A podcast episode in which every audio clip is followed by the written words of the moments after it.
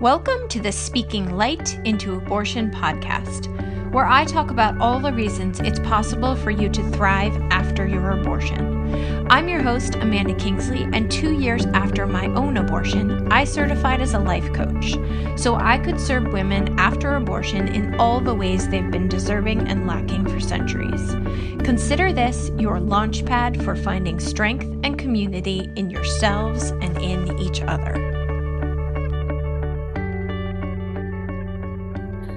All right. Um, welcome to the podcast. This week we have another anonymous guest, and I'm really excited to have this conversation.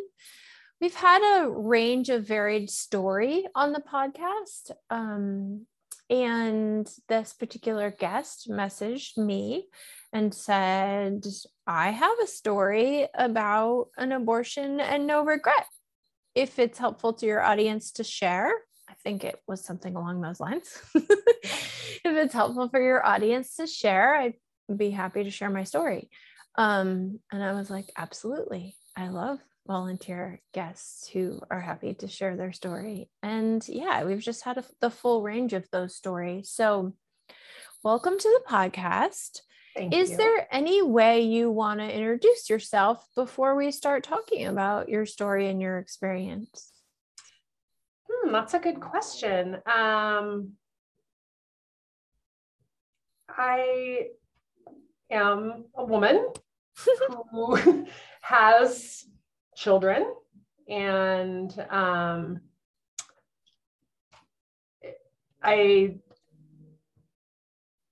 I'm not sure that I have a whole lot more to say beyond that. Yeah, I'm a woman who's yeah. married and has children. Yeah. Um, I'm I am coming on anonymously because there are people in my life that I love and care about who don't happen to know this part of my story. And yeah. just like there are plenty of things about my life that all of my loved ones don't know. Right. Um, I don't have any shame about that, but it just seemed polite, in my opinion, to not have this be someone's first, um, in, you know, first learning when they Google your name. right, right, exactly. Um, exactly. I think that's such a good reminder. Like sometimes we get caught up in the story that if I don't if, if I don't share my story or if I'm not open about my experience, then I'm somehow hiding. But we're hiding all kinds of things in our lives. Like there's so many stories about our lives that we don't tell the world. And so this is no different. But I think a lot of people can get a little wrapped up in like, well, I should tell or else I'm hiding because I'm in because I have shame. It's like no, there's so many layers to why we tell and don't tell or tell anonymously or whatever the thing is. So anyway, the way you worded that, I was like, it's just a good reminder. Like we all have things we don't put on the internet or on podcasts. Absolutely. 100% true. Uh, many. Um, how do you want to start sharing your story? So, most of my listeners have had abortions. Some work with people who've had abortions. Some are considering abortion. Um, many have had more than one abortion. Um, we've got all kinds of listeners. What do you feel like the most um, the most useful to you and to the audience way to start telling your story would be? Um, I think I would start at the place where I am 26 years out yeah. from my abortion experience. And I have no regrets. Mm. And I was, as I was thinking about that, um, thinking about our conversation and not even really sure what we would discuss or how we would start. Um, I almost had a like a, a twinge of shame that I have that I have no regrets. Oh, I've been there. right? Like um, I had a moment where I was like, should shouldn't I be shouldn't I really, when I stop and think about this, shouldn't I feel bad? Yeah. And the answer remains no. Yeah. No. Yeah. Where do you think that comes from? Um, I think it's two things. I think it's that I have always been, or as, I guess as long as I've been able to have an opinion on the topic, I've always been pro choice. Mm-hmm. Um, and I also very much believe that, and I, on one hand, I want to word this carefully, and then I also think people will hear it how they're going to hear it, right? I think the people who, the souls that are meant to be here get here. Mm-hmm. Me too. My audience has heard that many times. they get here. And so for me, it was a decision that I felt like I made in a reasonable period of time. Mm-hmm. Um, and that was based on my definition of that. Mm-hmm. And um, the the part where you know the souls that are supposed to be here get here. Um, i'll explain more how that really rang loud and clear for me as we kind of walk through what actually happened for me but good. um, let's do think, that. Like okay. start walking us through because my next question was where did that belief originate and how did it play into your story? So right. let's go so 26 so, years ago, who right. who were you? What was happening? I was 23 years old, 22 years old. Um, I was living with my boyfriend, who is now my husband. Mm-hmm. Um, we had been friends and known each other our whole lives. Um, went to high school together and started dating after high school and so we were living together at a point where neither one of us were talking about getting married or we had no big future plans. And I ended up pregnant and really was not ready um, was not ready to be a mother in my mind at that mm-hmm. moment. Um, I, mm-hmm. you know, now the thing I know about being a mother is, are you, do you ever feel ready? it's kind of like starting a business or anything else. Do you ever feel a hundred percent prepared? Like you got it all nailed down? Like, no, not really. But at the time I thought we're so young, we're not married. Um, so we agreed that I, that I would have an abortion and um, we went to a clinic in a big city near me. Um, I will say that probably there were two difficult parts of the experience. The first one was the protesters. Mm-hmm. Um, that part was a little bit challenging. Um, what was challenging about that for you?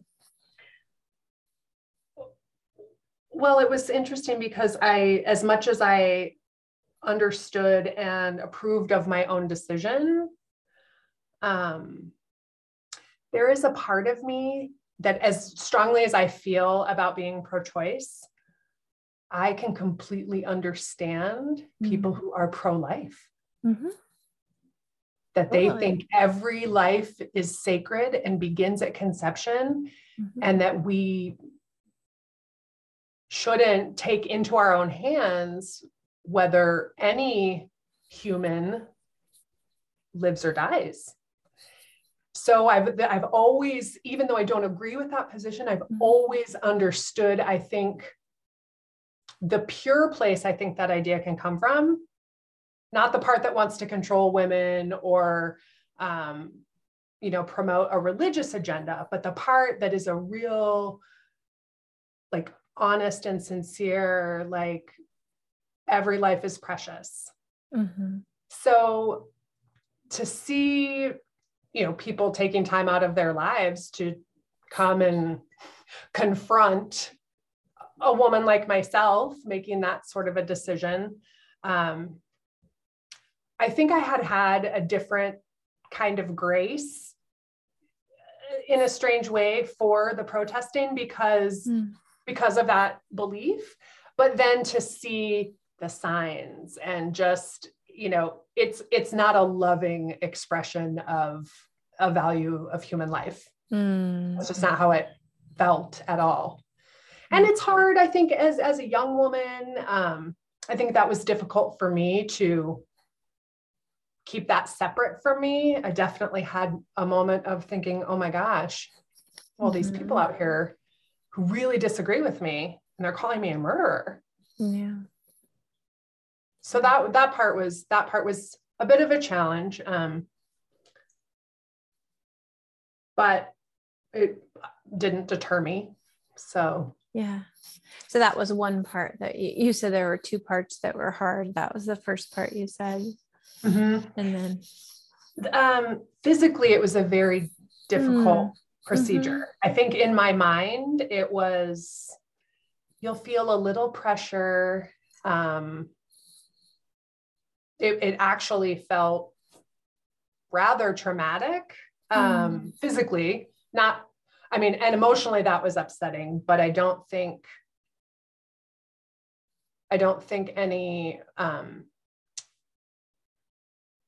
I don't think my upsettedness was about the decision I was making. It was just yeah. more about physically what I was experiencing. Totally. That makes sense to me. Yeah.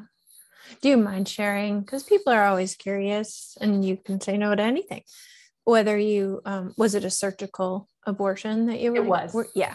yeah. Yes. Yeah. And people have a lot of wonder about um, the differences and um, people ask a lot of questions like who else has had a surgical abortion who else has had a medical abortion the truth is there's no one way you know like all people who've had surgical abortions don't experience them the same way same with mm-hmm. medical but i do know that listeners are curious so I think answering that question is probably helpful for somebody who is listening. right, right. Absolutely. So you're 22, mm, 22, 23, and you make this decision together and you go to a local clinic. Was it, I, I don't remember if you said it was in your city, so you didn't have to travel far. Um, I had to travel to the next nearest city, so not mm-hmm. far. It was yeah. a it was a reasonable drive. Yeah. And what else about your story feels relevant for someone who might be listening, someone who's just looking for a connection? Like that's that's what I was feeling. Um, well, six months after this procedure, uh-huh. I was pregnant again. Hmm. And as we were driving home uh, from the clinic that day, my husband was asking me, my boyfriend at the time was asking me, you know, was I okay? And I, you know, I think he was very delicately trying to find out physically how it was without asking for a lot of detail. And I said, I am okay but I don't ever intend to do that again. Mm-hmm. And I literally said with my mouth, mm-hmm. I don't care if it's six months from now. Oh dear if if if it were to happen we will be having a baby mm-hmm. and that was because of the physical discomfort or just the intensity of the whole experience or what was that i honestly think it i think yes i think it really was more the physical part of it yeah and i'm sure in hindsight um in combination with just the whole experience of walking past the protesters, you know, just top to bottom. Yeah. How it all played out. Um, yeah. just was not something that I ever wished to repeat. Mm-hmm. So that is that is ironic. I think that's the word you used. Mm-hmm. so here we are 6 months later and what happened for you? Was it a discussion at all, or were you were like, those words already came out of my mouth? They are our truth. Here we that's go. A great, yeah, that's a great question. Um, I think I meant what I said, mm-hmm. um, but I don't think that I felt like I couldn't change my mind. Mm, yeah, really important distinction. Yeah. Right. I think I was just very definite about it. Yeah. And when I was saying how um, I believe that all of the souls who are supposed to be here get here, I think this is part of why I don't have regrets because mm. that belief, and I don't know if it's true, yeah. but it is it is working for me. Yes. And I have a son, you know, sometimes I wonder, was was he gonna get here come hell or high water? Was mm-hmm. he the one? you know, was yeah. he just coming regardless? Yeah. And that part that part's a mystery. Um, I really do. This is, I don't know, this feels like a strange aside to share, but I really feel like um, I was meant to be married to my husband. Mm. And I had a lot of other thoughts about being married mm. that were way, way bigger than thoughts about being a mother. So interesting. And I, the only way I can explain it, it it's like it, it was a, it was a the whole experience was a wave I was going to ride no matter what. Hmm. Do you ever think like that soul was playing a part in in this marriage, right? Like she's not getting married unless I take unless I take the reins. I, I mean, do you ever think things like that? I absolutely think I haven't thought about it so much from the perspective of that soul, but yeah. I do think of it more of a of a God presence. Like, mm, hey, mm-hmm, you mm-hmm. don't see for yourself yeah, how this relationship is so much a part of like what you're here to do. Yeah. That yeah. I'm just going to help you. Let me just help you out with that. Yeah. Yeah. And so here's your ticket. yeah, exactly. Exactly. So now we're only talking six months later though. So your had your thoughts about marriage changed that much in six months like had that first experience stirred up beliefs about marriage again share anything you want to share or not right. but hmm that's interesting i think um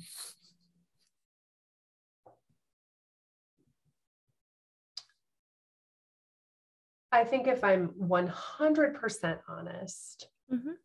six months later, was I any more ready? No. It really wasn't.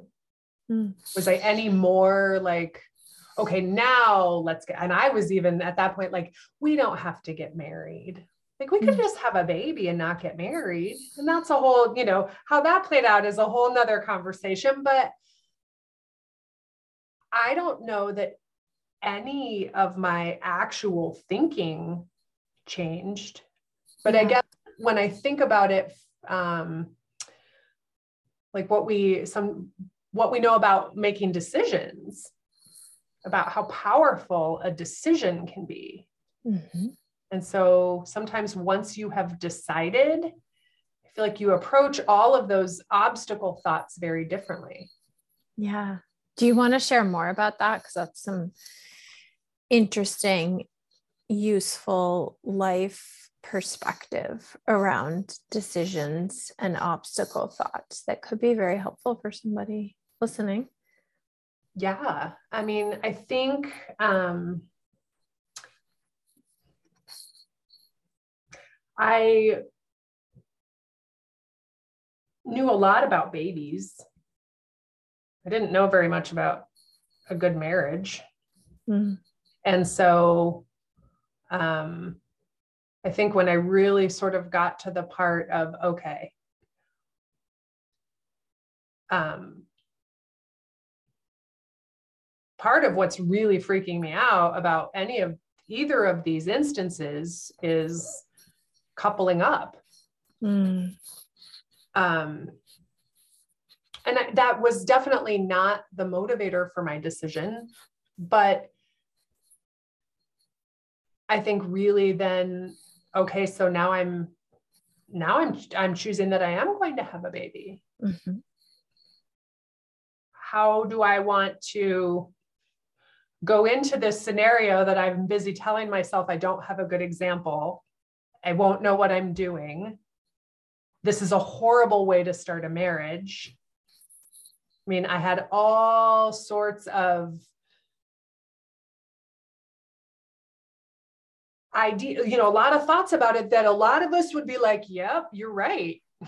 That could be a really rough way to start a marriage if it's based solely on that. Yeah. But but then I think what I realized was marrying this person wasn't based solely on you know that we were going to have a baby. Mm-hmm. Um, and I think at that point, I mean, I don't even really remember having much of a one might expect that six months later, you'd be like, stupid, stupid. How could you let this happen? Mm. And I really think there was a part of me that was like, I, this is a, this is supposed to be. Yeah. Yeah. It's amazing. It's amazing the clarity in your whole story. Actually, I was just thinking like maybe one minute ago not that long ago. Like, I love listening to your voice. Like, it's so clear.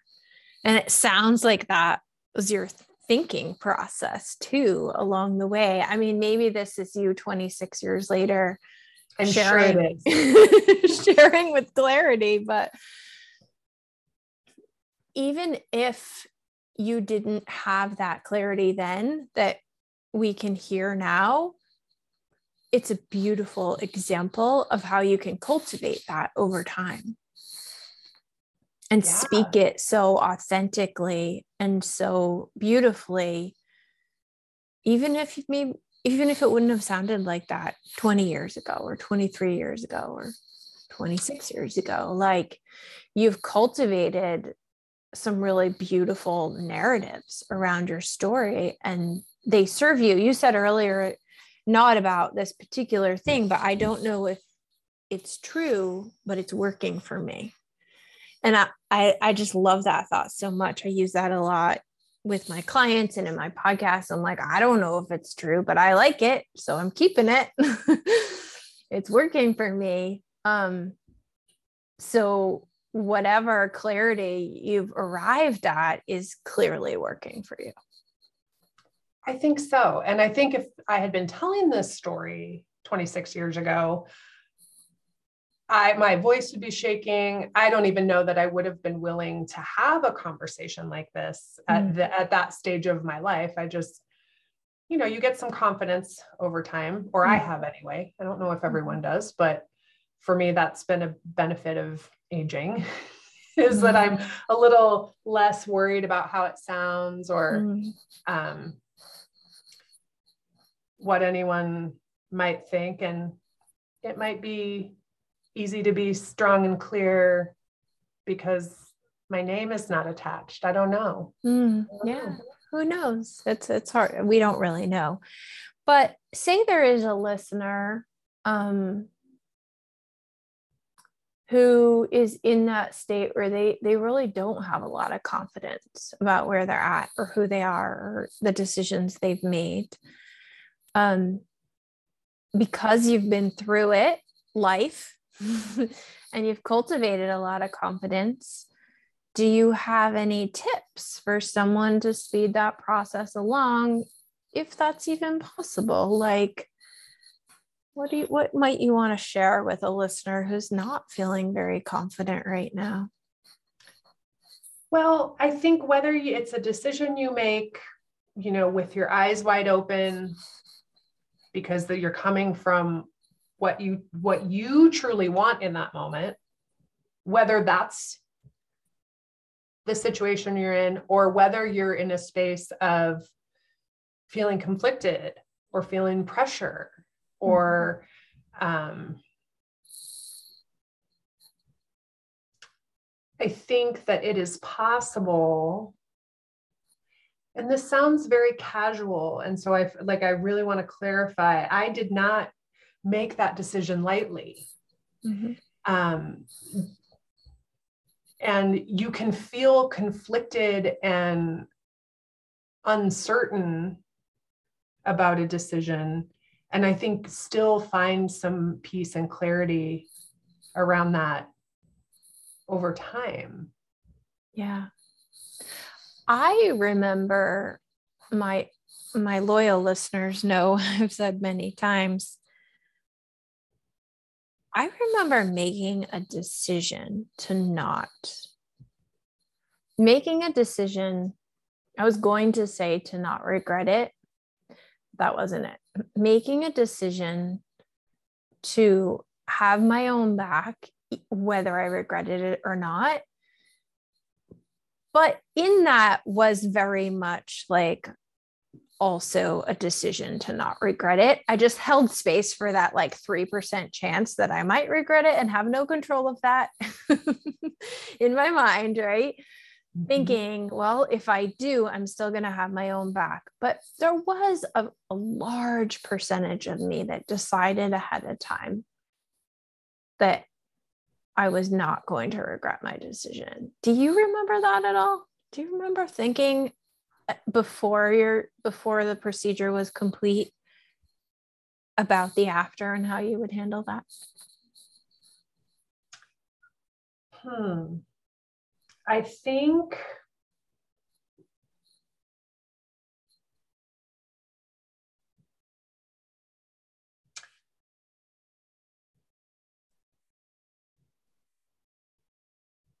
I think that more of my thinking around my decision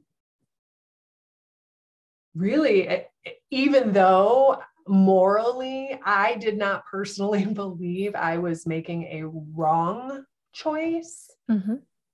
I was afraid I was wrong about that. Yes. Oh, I remember that. Yeah. Yeah. Like I if, think that to me was the 3%. Right. What if I'm telling yes. myself this yes. is absolutely my right as a woman and I'm making a prudent decision within a period of time that makes sense and what if I what if I am wrong about that? Yes. And I think I've I might have veered from your original question, but I think it was really after the procedure that I just really got very definite that um, you know it was almost like I understood some of the some of the things we know in the coaching world about it's what happened. You know, yeah, it is a right. thing that happened, and I get to decide what it means, what it means about me. Mm-hmm. Other people are also going to decide what it means about me. And I get to decide who gets to know this about me and whether or not I want to subject myself to what they think it means about me. What they make it mean. Yeah. Yeah. Yeah. Yeah. I remember there was a part of me that wanted to confess it. Mm. I wanted, um, I did tell my mom, mm-hmm. and I remember telling her, you know, I haven't told um, my husband's parents, but I'm thinking at some point I will. And she was like, why? Like, tell me why. Mm-hmm. and it was almost like I I felt like I needed to not confess confess in the religious sense, but yeah, I know what you mean. It was like they have a right to know. Mm-hmm. And when she said, "Tell me why? Why do they have a right mm, to know?" What a beautiful question. I was like, I, I guess maybe they don't. Mm. She said, "It might only hurt them to know this." And I said, you could be right about that. And it's not worth me feeling like I've been honest, you know, at the expense of somebody else just feeling terrible mm-hmm. by my admission. Mm-hmm. Yeah, it's interesting too, because if our driving force is to tell someone because we need to confess it, we need to get it off our chest, then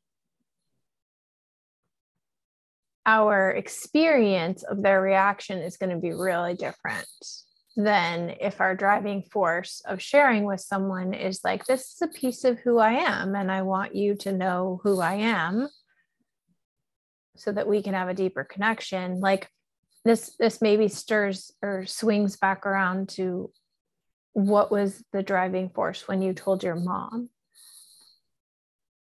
Was it was it confession or was it something else? No, I think I really was wanting support from her yeah. about it. Like um, connection. Absolutely, it was about connection. Yeah.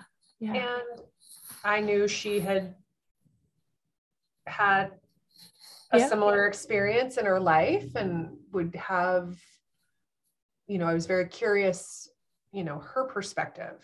Yeah. On and I I wasn't looking for approval. I just yeah. wanted I wanted a I think I really did want like some community mm. around around this. That's interesting because the word confession does hold a strong at least in my mind like the the more religious aspect of the word confession is more attached to a sense of approval, but it's more like I can't get forgive, I can't be forgiven unless I confess. And so it is in some ways related to that approval, or like I need someone else's opinion for me to heal versus like I'm responsible for my healing and I would like someone else's connection as a to be a part of that process. Yeah. Yeah. Hmm. Can I, do you have anything else you want to say right now? I have a question sort of back from the beginning. Um, no, I don't think so. So shoot. Um, I was wondering because you had that experience of being at a larger clinic with protesters. Not that protesters only show up at larger clinics, but because you had the experience of being around protesters and now you have this seeming clarity that I love listening to.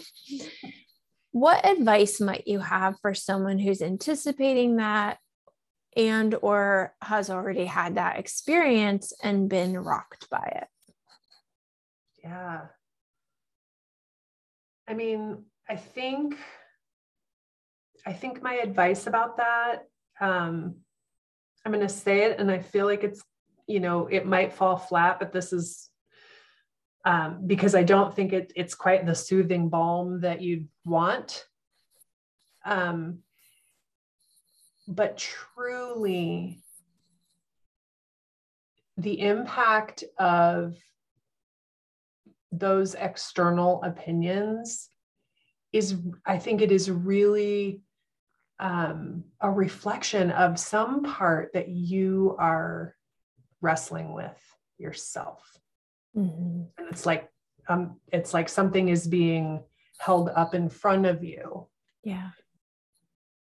Which is so much of our human experience as it pertains to other people, right? Mm-hmm. Like how often the things that we fear or think about are shown to us mm-hmm. from the outside as a way to maybe this is the way I see it as a as a way to have a better understanding. Yeah. Um, so I think my advice about that would be just to be so um, like gentle with yourself uh, if you're feeling very vulnerable or very um, what's the word like tender that's the word i was thinking if you're feeling so tender in the face of that opinion like mm-hmm. can you let yourself feel that tenderness mm. and can you ever like can you tiptoe to the part of you that maybe secretly worries they're right mm. or that it's true mm-hmm.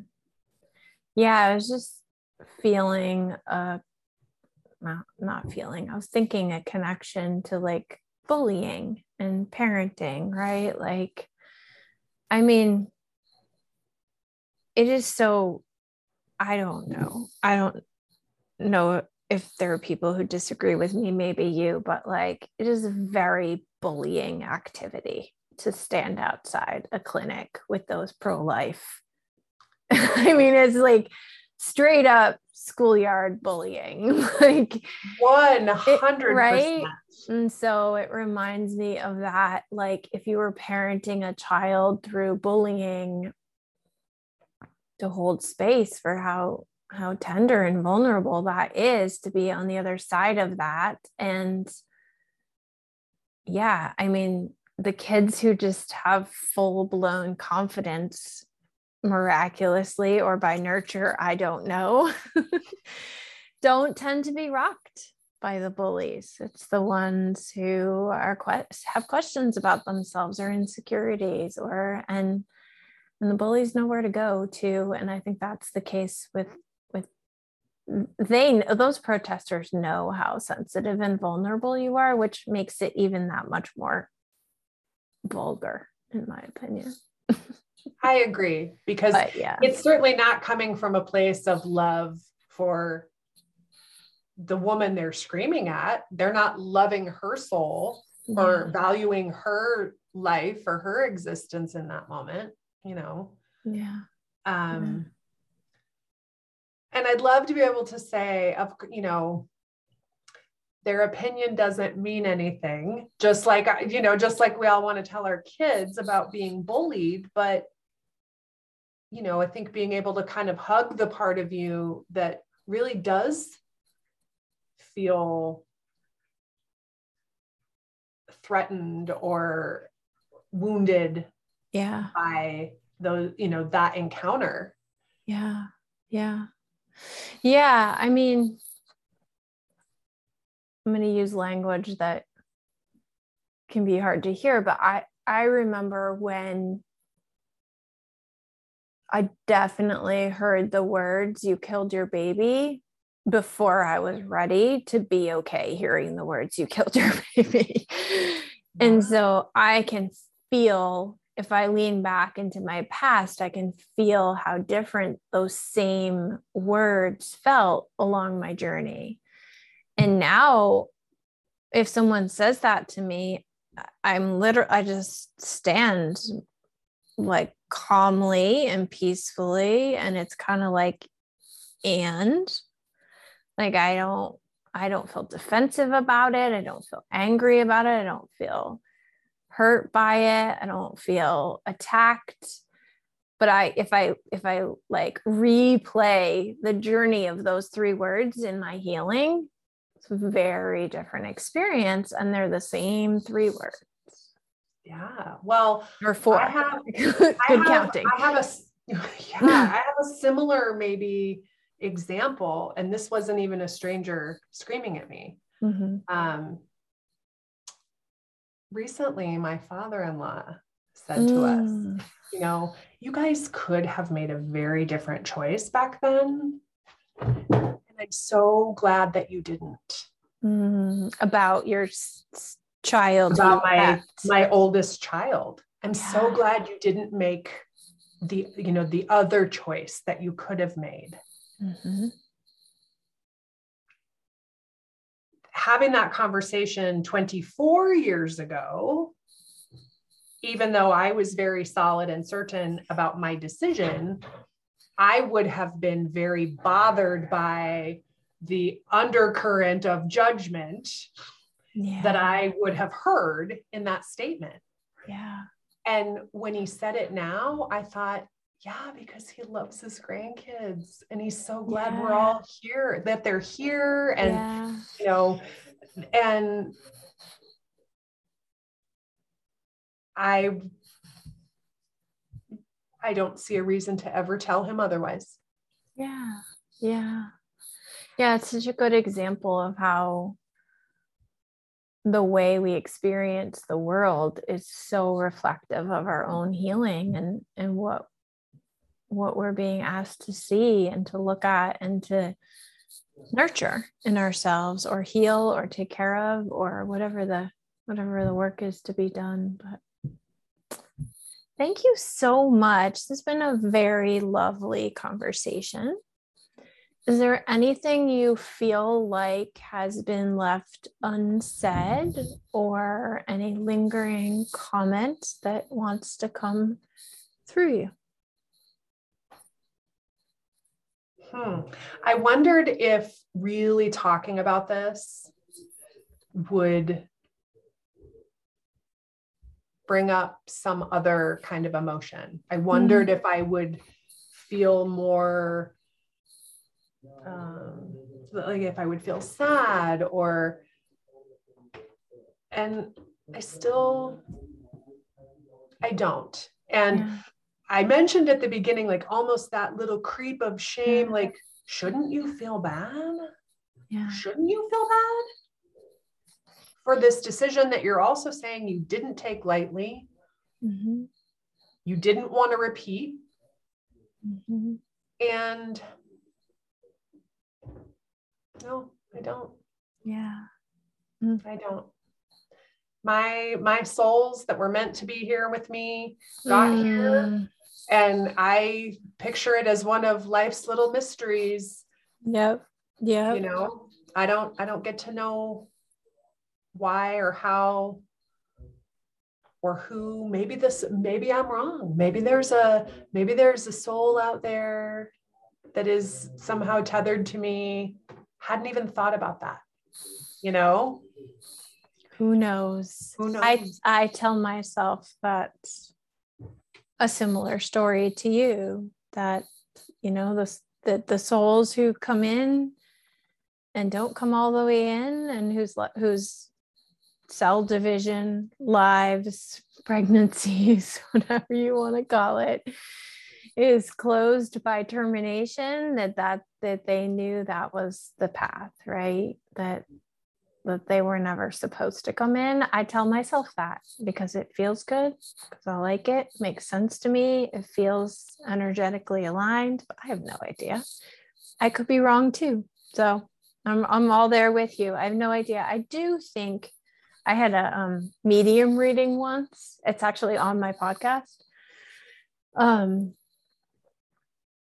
and I don't remember now if it was in that reading or some other time. I've no, I can't recall it all right now. But I do feel like my son, who's my third, was the same soul as my miscarriage, which came between my two girls. And my abortion was after all three kids. Um, and I think some people are like, well, if the souls are going to come back to us and you have an abortion when you're done having kids, like me, then we're never going to get to meet those souls. And I tell myself, like, I don't know, maybe it'll be a grandkid or a neighbor or a, like, I have no idea. If that soul's meant to meet me somehow, they will. Which, I, you know, and I, I love thinking about it that way. Yeah. Yeah. Yeah. It's fun. Oh, goodness. Um, yeah, just thank you again. It's been lovely. I look forward to adding it to our collection. Um, I'm two years into my podcast, over two, almost two and a half years, and just sort of been entering this world of story and and I love adding more and more story to the show. So thank well, you. And thank you so much for having me. Um, I yeah, I just I feel as definite now as I did then. Mm, it's beautiful. And no regret. Yeah. I love it. The beautiful story. All right. Until next week. All right. Thank you.